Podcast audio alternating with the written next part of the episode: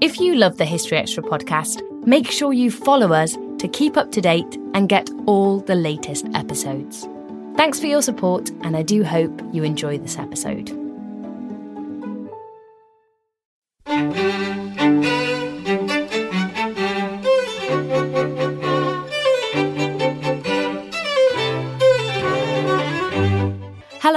Welcome to the History Extra podcast from BBC History Magazine, Britain's best selling history magazine.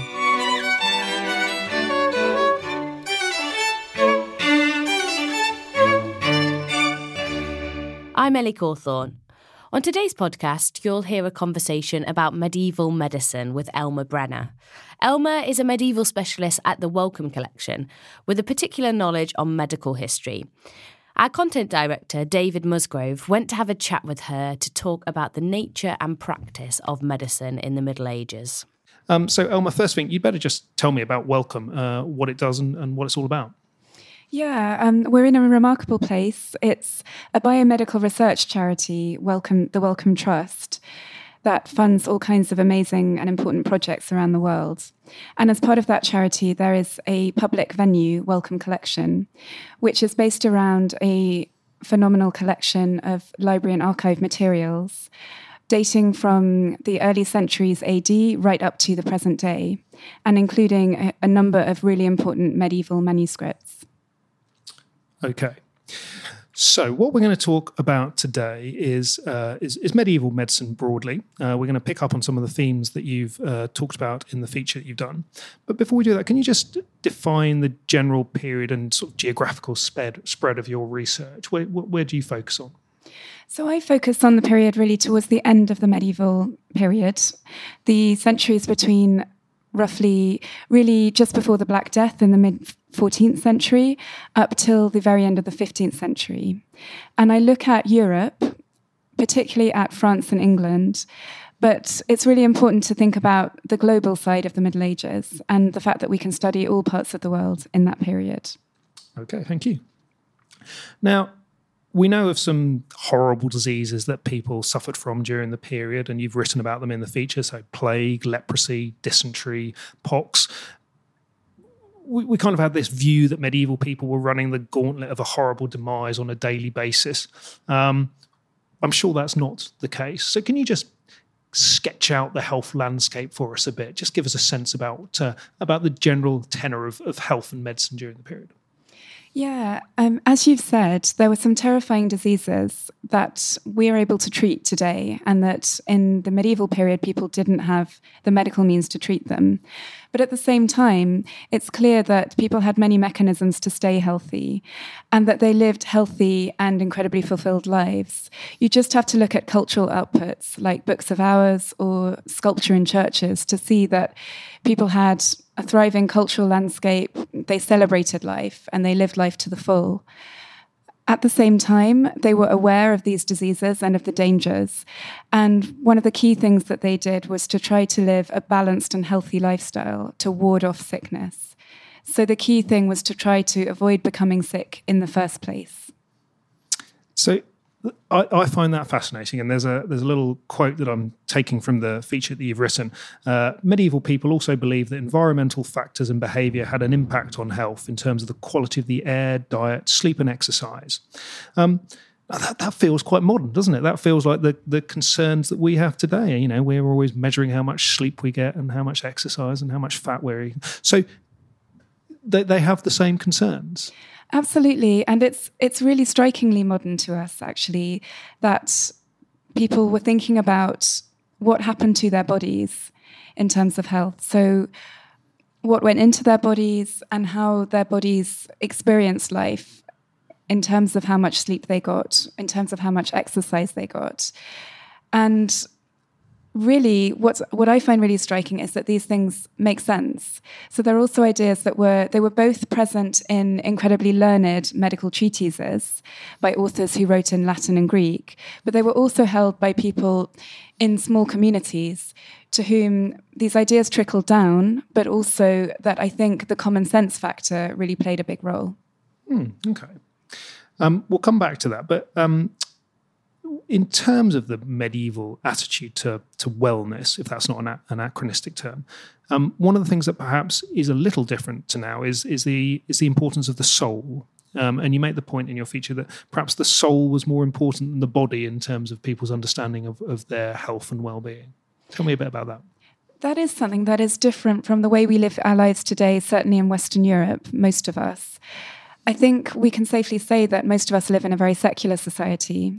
And when we think about Europe in the Middle Ages, it is a deeply Christian society, although there were very important Muslim and Jewish communities as well. And in terms of the Christian context, there was a very big emphasis on preparing your soul for the life to come and thinking about purgatory, a period when your soul would kind of be in transition, and doing the requisite things to make sure that your soul achieved salvation. And this linked into bodily health because people tended to think that when you became sick, this was a sign of some kind of intervention by God. And so there must be something somewhat troubling going on with your soul. And so it kind of made sense to primarily pay attention to what was happening with your soul. And then there was an expectation that um, naturally your body would then recover as a consequence. Okay. Um, and you you talk a little bit in the uh, in the feature about um, the use of religion and and magic, I suppose, as cures, and and you've got an example of sort of invoking saints to ward off demons. What, so, what practically what did people do to um, to improve their soul health? They did a number of things, and this ranged from very orthodox religious worship to practices that were frowned upon by the church, although interestingly were also practiced by some religious men and women as well. So on the Orthodox side, it was about prayer, it was about repentance, and it was also about charity, and so supporting charitable causes and showing your devotion in that sense. And on the less orthodox side, there were magical practices, particularly the use of healing charms, which were remedies based around appeals to the saints um, and to key religious figures, so Christ and the Virgin Mary, and um, adopting ritualistic behavior in connection with that. So, reciting religious words, inscribing them possibly on a piece of paper or a piece of parchment, attaching that to your body, or possibly putting it into a drink so that the words kind of melted into the drink and then you would drink it. And these were seen these were seen as magical practices. And as I've said, many religious authorities did not condone them, but it's pretty clear that they were very widespread. Um, so the so the you know if you lived in a village, the local local priest would have would have frowned upon that sort of behaviour. If you were a, a, a, local peasant and you and you drank some a bit of manuscript with some some words on.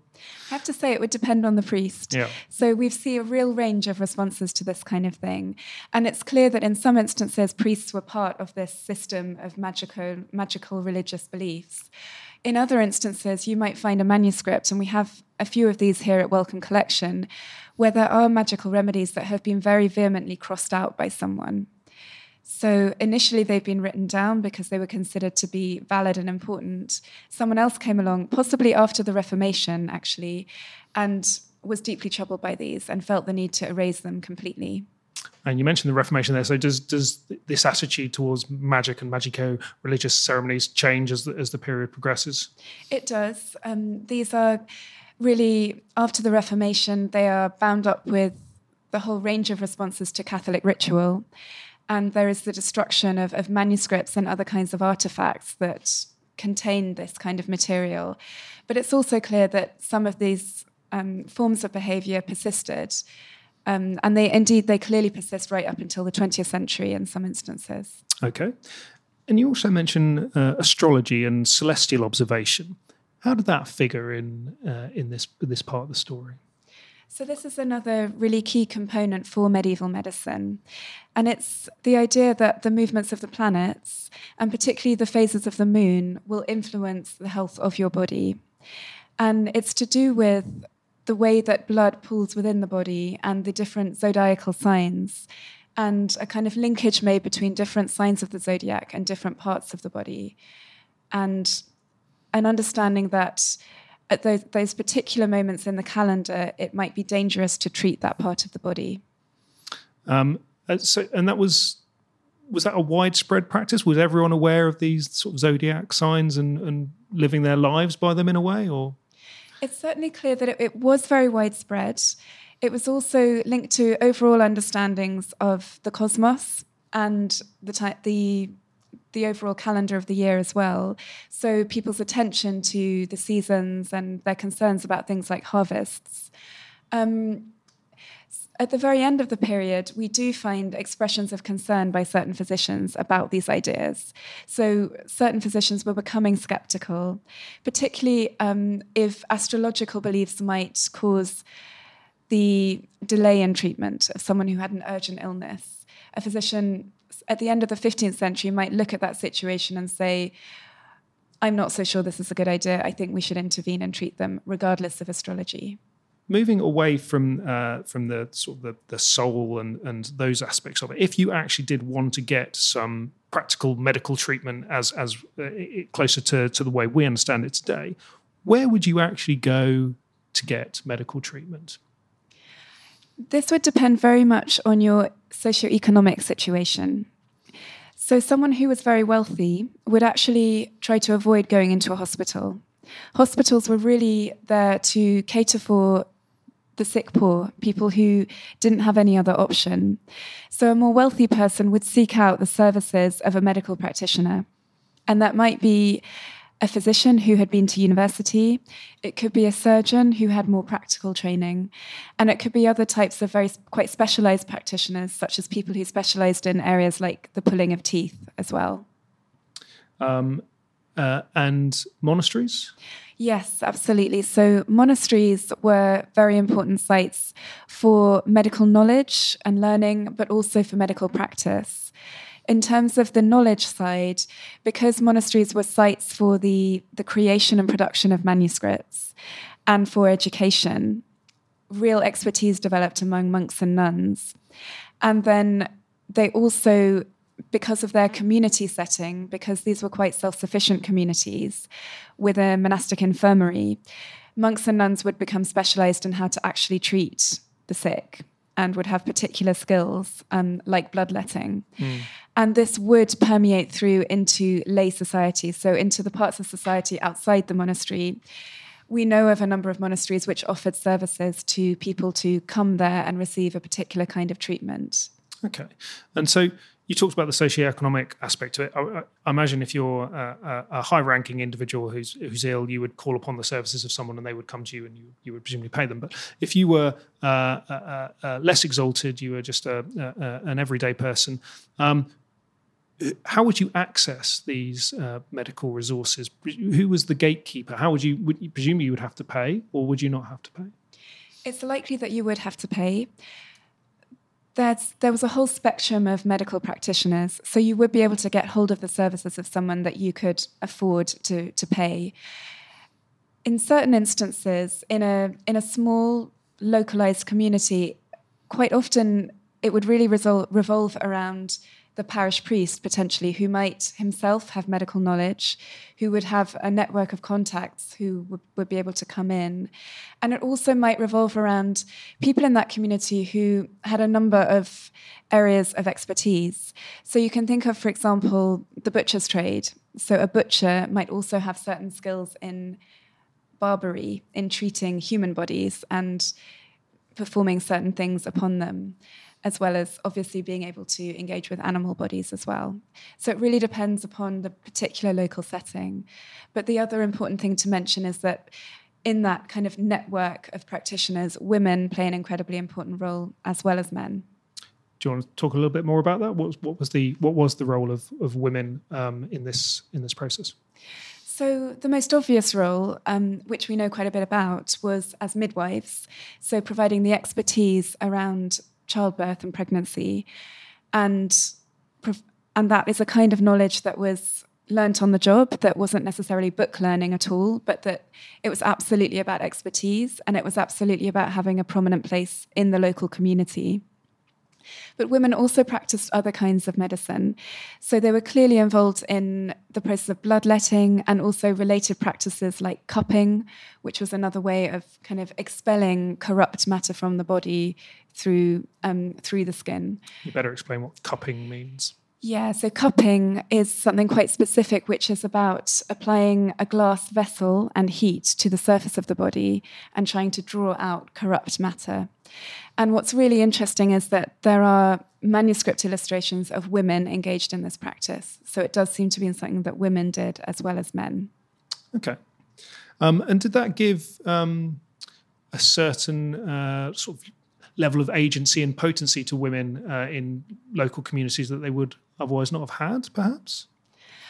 I think so. I, I think it's it's an interesting one because clearly women would have been paid for these services mm. and that's an important type of agency that they would have i think it's also really interesting to think about it in the broader context of women's economic role and the fact that p- women did practice crafts and they did engage in certain professions beyond the realm of medicine and that their their situation is not always visible from the records or from manuscript illustrations, but that they were definitely there, um, engaging in the the economic landscape. Okay. Now, I, I imagine that um, you would only seek uh, the services of, of, of, any of these people if you were um, if you were feeling particularly poorly. Um, is there any um, any uh, similar example to you know if I woke up in the morning with a headache, I would take a paracetamol. I would take some self care. I imagine that uh, your average person would would look to self care first. Was that was that a thing that they could uh, they could do at all?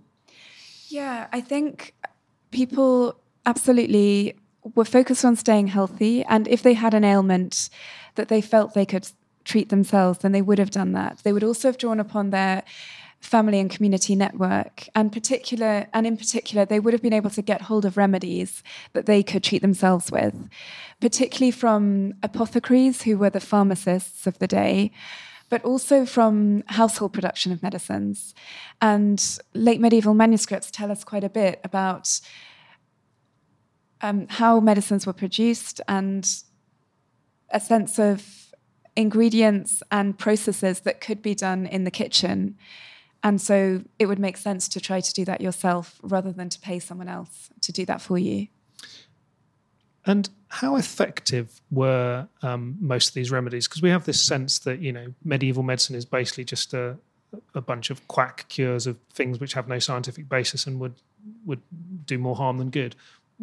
Did these things work? I think in many, many instances they did. And it's it's really interesting to look at the ingredients of the remedies and to think about what we know today about their ability to treat illnesses. So one particular ingredient that comes up a lot is honey, which is definitely there to sweeten unpleasant tasting medicines. But we also know today that it has wound healing properties and antiseptic properties. And so I think, you know, that's just a small example of something that was an ingredient that we know today has an effective mechanism. And so I think I think we can say that a lot of the remedies did work. Certainly not all of them. And certainly it's really interesting to think about remedies that have, have incredibly convoluted or exotic ingredients. So theriac is a good example of that, which was a, a very kind of a kind of cure-all medicine of the, the later Middle Ages that anyone who could wanted to get hold of, particularly against plague. And it's not clear that that would have worked.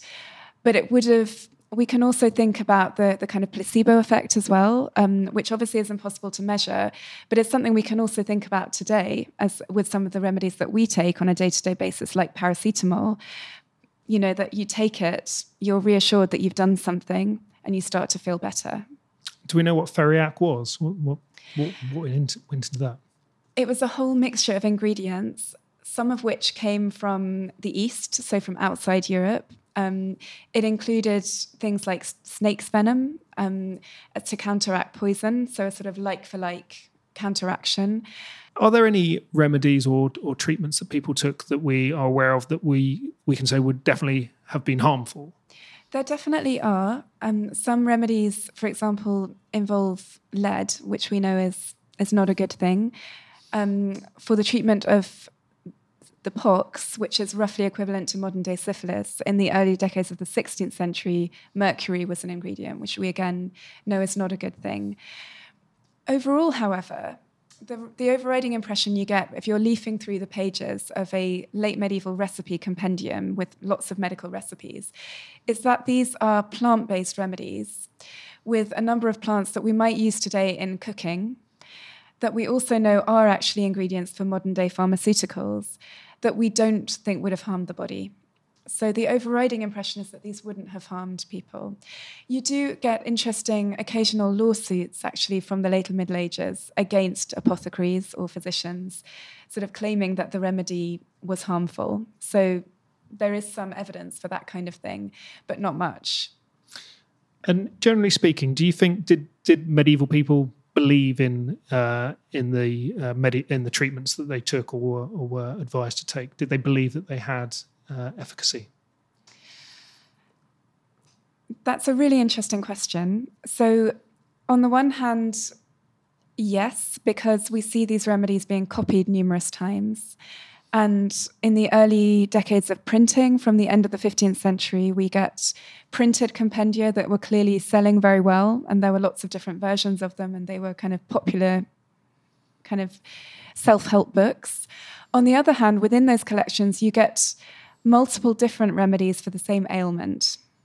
So you might have something like excessive bleeding, which is something a quite common thing that understandably was very alarming and you needed a remedy. You might have seven different remedies to try to counteract that, which suggests an awareness that it might not work.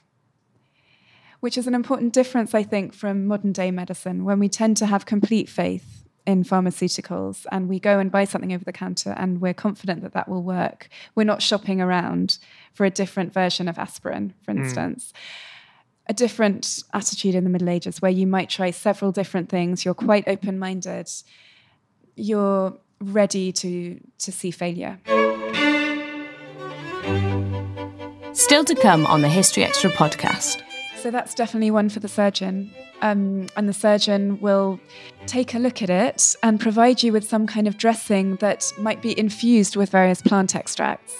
And also with extracts such, such, as silver, which we know does have antiseptic properties we ought to take a moment to just um, stop and, and, and, think about some of the more unusual treatments that we're aware of, which you do um, flag up some of them in your feature. So just give us a taste of some of the things which we would consider very unorthodox nowadays. Well, the most obvious one is bloodletting, because that was something that was the kind of knee-jerk reaction both to an illness but also actually to to a concern to stay healthy so on the one hand if you became sick the physician would say there's an imbalance of the humors inside your body. So the these were four different fluids that were understood to exist and circulate in your body, and they needed to be in balance for you to be healthy. And any sign of sickness meant that they were they'd gone out of sync. Possibly they had become kind of corrupted. So you needed to get that humor out. And so you would bleed someone, possibly quite a large quantity of blood the on the other sort of side of things, if you were someone who had the means to kind of follow a regimen to stay healthy, you would regularly have yourself bled in order to just keep the humors balanced. And we know that this certainly happened in monasteries as part of the monastic life. I think this is quite alarming to us. Um, we can't see any benefit to to your health to remove a quantity of blood.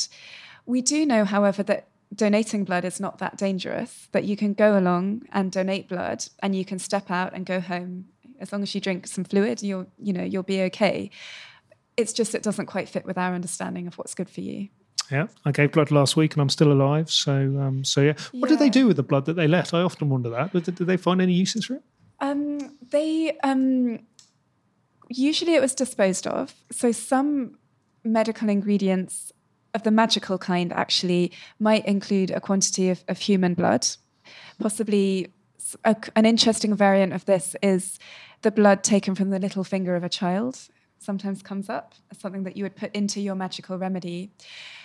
Apart from that, I think it is disposed of. However, other human fluids, um, particularly urine, did have a range of functions. So, urine had a range of industrial functions, um, including in the production of parchment, which is quite interesting. Talking about some of these uh, more unpleasant diseases, the, the, the bigger killers that, that, we mentioned earlier, um, plague, leprosy, dysentery, those sorts of things, we I I have a sense certainly that if you got such a disease, then your chances of survival would be pretty low. You kind of think that you know you're basically a goner. Um, you had an example uh, in the feature of, uh, of someone who who survived the bubonic plague. Um, how how widespread was survival from these these these more unpleasant diseases? So it depended the mortality rates are pretty shocking, particularly for the Black Death, so the very first plague outbreak that hit Europe in 1347 and lasted for about three years. Yeah. And that is in some in some localities it's pretty clear that about two thirds of the population perished, which is terrifying. At the same time, about a third did survive.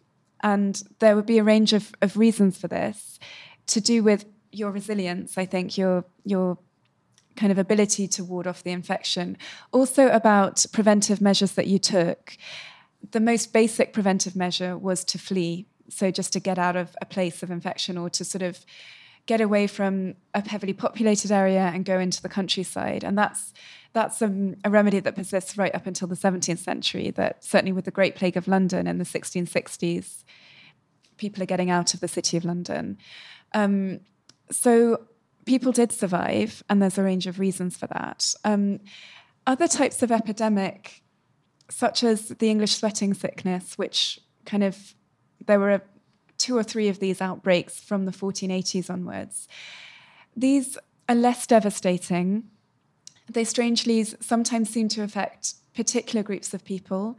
The sweating sickness seems to have been linked to young men. We're not sure why that is still. Um, so, on the one hand, if it does affect you, that's terrifying. On the other hand, you may survive it. And communities clearly did continue. There's been fantastic work looking at the social and economic aftermath of the Black Death. The disruption is vast, but there is continuity nonetheless.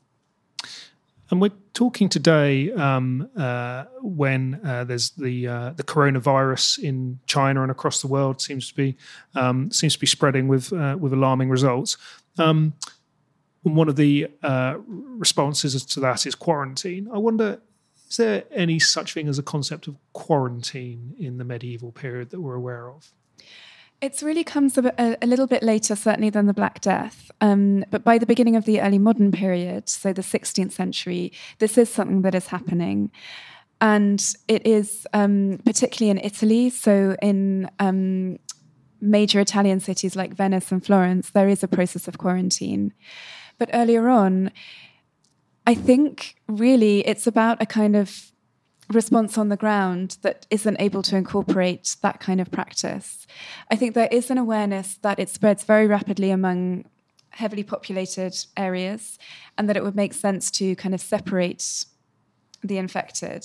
One thing that does happen is about sort of separating on a local level, kind of enclosing people in their houses does happen. And there is also interesting evidence about getting rid of material objects that might be contaminated. So, particularly cloth that is kind of burnt or taken taken away to an, a remote place and washed many times, this kind of thing, but not quarantine as we would understand it today. Who would have orchestrated those sorts of measures, though? Because there's no public health body that would have said, right, we need to burn all this, all these cloth, or we need to get people to, to move away. Would that just been on individual um, individual agency, or would there been anyone sort of actively suggesting community response? So this is where public health becomes a thing, and you can definitely see it. And it actually precedes the Black Death, interestingly. So really, from the very early 1300s, town authorities are doing things. So we're not thinking necessarily of national responses. And I think in the Middle Ages, we don't have national measures in the way that we do today. And certainly some parts of Europe were not united countries at all, Italy and Germany. But on a more localized level, civic authorities, or in the Italian case, communal authorities, which was kind of a whole region, were doing things. And they were particularly trying to enact measures to remove anything that was kind of filthy or foul smelling from the city that they associated with contagious illness and with the spread of illness through kind of infected air with modern medicine, we're able to cope with lots of uh, lots of difficulties and, and illnesses. Um, and I assume that in the medieval period, there were things that would uh, have struck people down that today we were able to survive from. I'm thinking of infection specifically. How important mm. was was infection as a as a as a risk to people in the medieval period? So that's actually one of the core core terrifying risks, really. That again today, I guess we have we have antibiotics. So we're confident that we can treat infections. At the same time, interestingly, some of the work of the Wellcome Trust is looking at um, resistance to antibiotics. Um, that's something that is, you know, increasingly something that we're concerned about today. But in the Middle Ages, people definitely understood what an infection was, and the word fever is used, and it's to do with heat. It's to do with if it is, you know, a wound that is kind of foul smelling and hot an, an awareness that that is something that's infected. However, they did not have the, the knowledge that we have today about how infections are spread and how, again, the, the treatments to get rid of them. And so an infection could be deadly. Um, the mortality of women following childbirth was usually to do with um, an infection that took that kind of took hold after childbirth, sadly uh, I, am I'm, I'm a, fan of Twitter, and on Twitter I uh, I follow a feed called the Medieval Death Bot, along with eighty seven thousand other people. So it's a popular Great. thing. I need to follow that. Uh, well, but it's, it's, a curious thing, which basically summarises the ways in which medieval people died as recorded in coroners' rolls. So um, there's lots, lots, of violent deaths and, and mm-hmm. unpleasant things like that, but quite a few are from sicknesses of various sorts. Um, so clearly, you know, there's eighty seven thousand people who have an interest in this. What is it? Do you think um, that makes us interested in in medieval medicine and, and illness? Why do we why do we have a fascination with this topic? It's it's a bit gory. I think it's about our own vulnerabilities, actually, and I think an, an, awareness that I think you know the the coronavirus is an example of this. We've got huge anxiety about that right now. I think an awareness that yes, we've got an amazing kind of infrastructure of modern medicine that can help us with so many things. But uh, in essence, we are all vulnerable, and and there are things that we that medicine can't help us with, and a sense that people in the past who had so many more challenges did a great job in surviving. So I think there's a positive story there for us actually in medieval medicine, but also I think there is a fascination with the gory and the terrifying um, and things that are shocking as well. And um, there's a kind of drama to it that I think we all take an interest in. Okay, now I'm going to try and do something which uh, which might not work, so uh, okay. uh, we'll give it up if it doesn't. But uh, some quick fire questions. Okay. Uh, if I'm an average Joe or, or Jolene in medieval England, maybe living in a town, not got much money, but I've got some symptoms. I'm, I'm going to ask you what I might do. So let's okay. see if this works. Okay. Okay. I've got a headache because I've drunk too much beer the night before. What might I do then? I think you know what that is. I think um, there would be knowledge about alcohol drinking, and I think there would be received wisdom from you or your family about resting and drinking fluid. I think you wouldn't seek any type, type of medical treatment. Okay, I've broken my leg when I fell off my horse. You would find a surgeon. So that might be someone who had been university educated, it might be someone who was much more practice based. You find a surgeon and you would ask them what to do, and they might do something actually. They would probably try to do something to reset the bone, right. um, and they would kind of heavily bandage it. Um, they might operate. That would be deeply risky. I think the key thing about that is that there was very, very widespread awareness that that kind of operation was hugely risky an awareness of infections and that it might be better not to do anything of that kind. And so you might then have an issue about your leg and your mobility in the aftermath. Okay. I've, I've eaten something that doesn't agree with me. and I'm uh, I'm nauseous and uh, having trouble at both ends. What um, what might I do then? Um, you would seek some remedies to help you with that.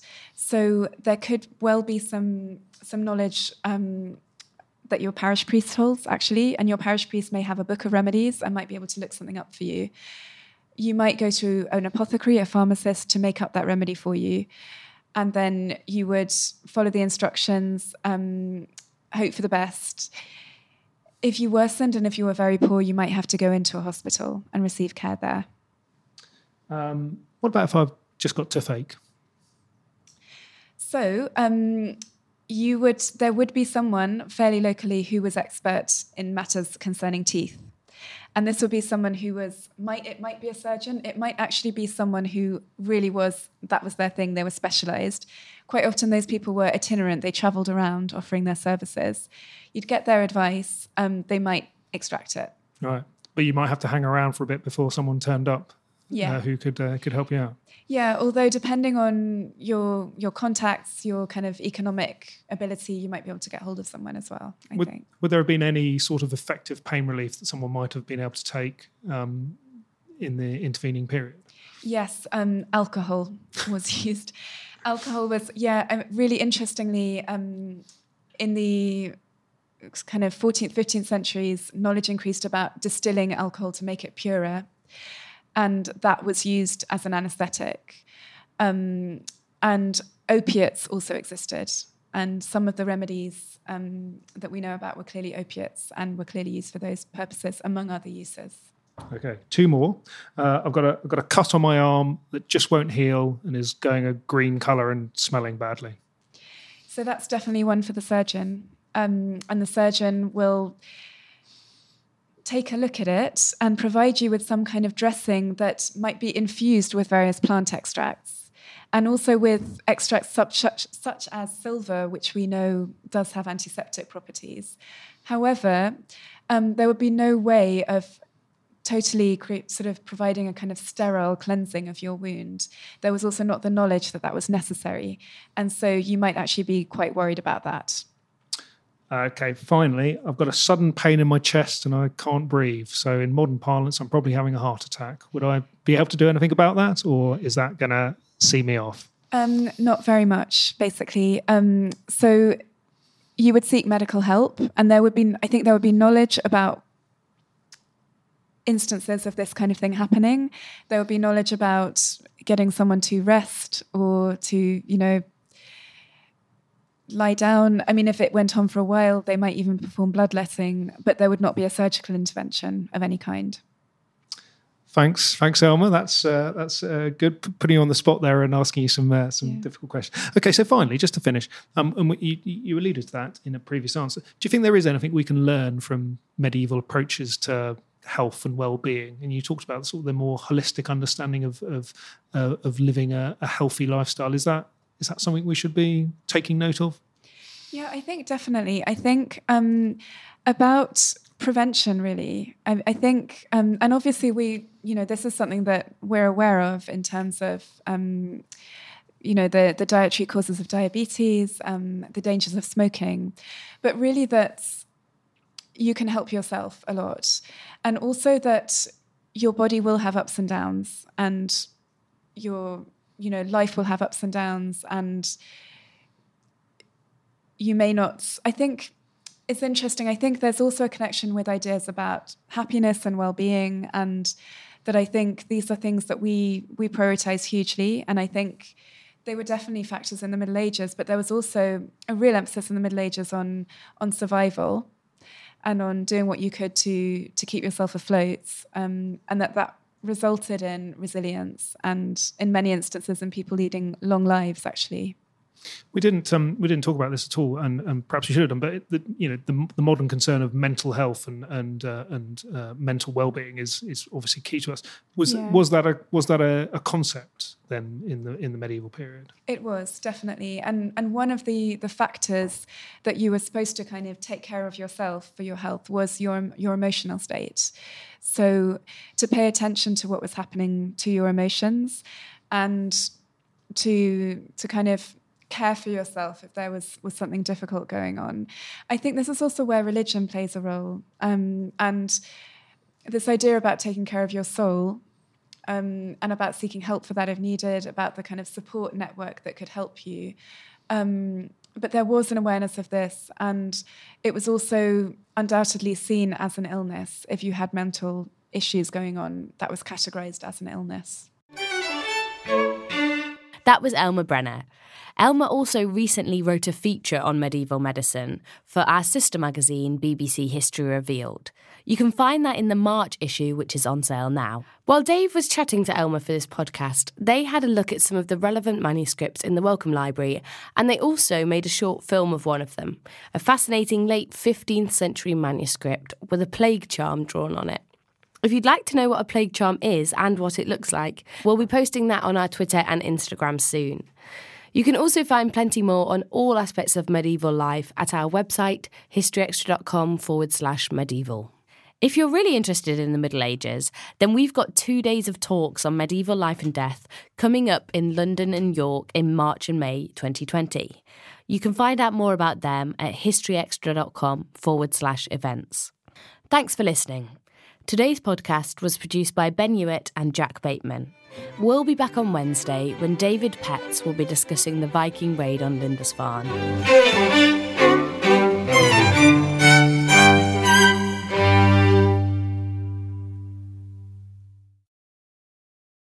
A collision between a Chinese jet and an American spy plane. He came and rammed into our left wing. With relations increasingly strained, what are the chances of things spinning out of control? The Western world was asleep. I'm Gordon Corera. I'll be exploring the friction in this most important of relationships and asking Has the West taken its eye off the ball? You cannot ignore China. From BBC Radio 4, this is Shadow War China and the West. Listen wherever you get your podcasts.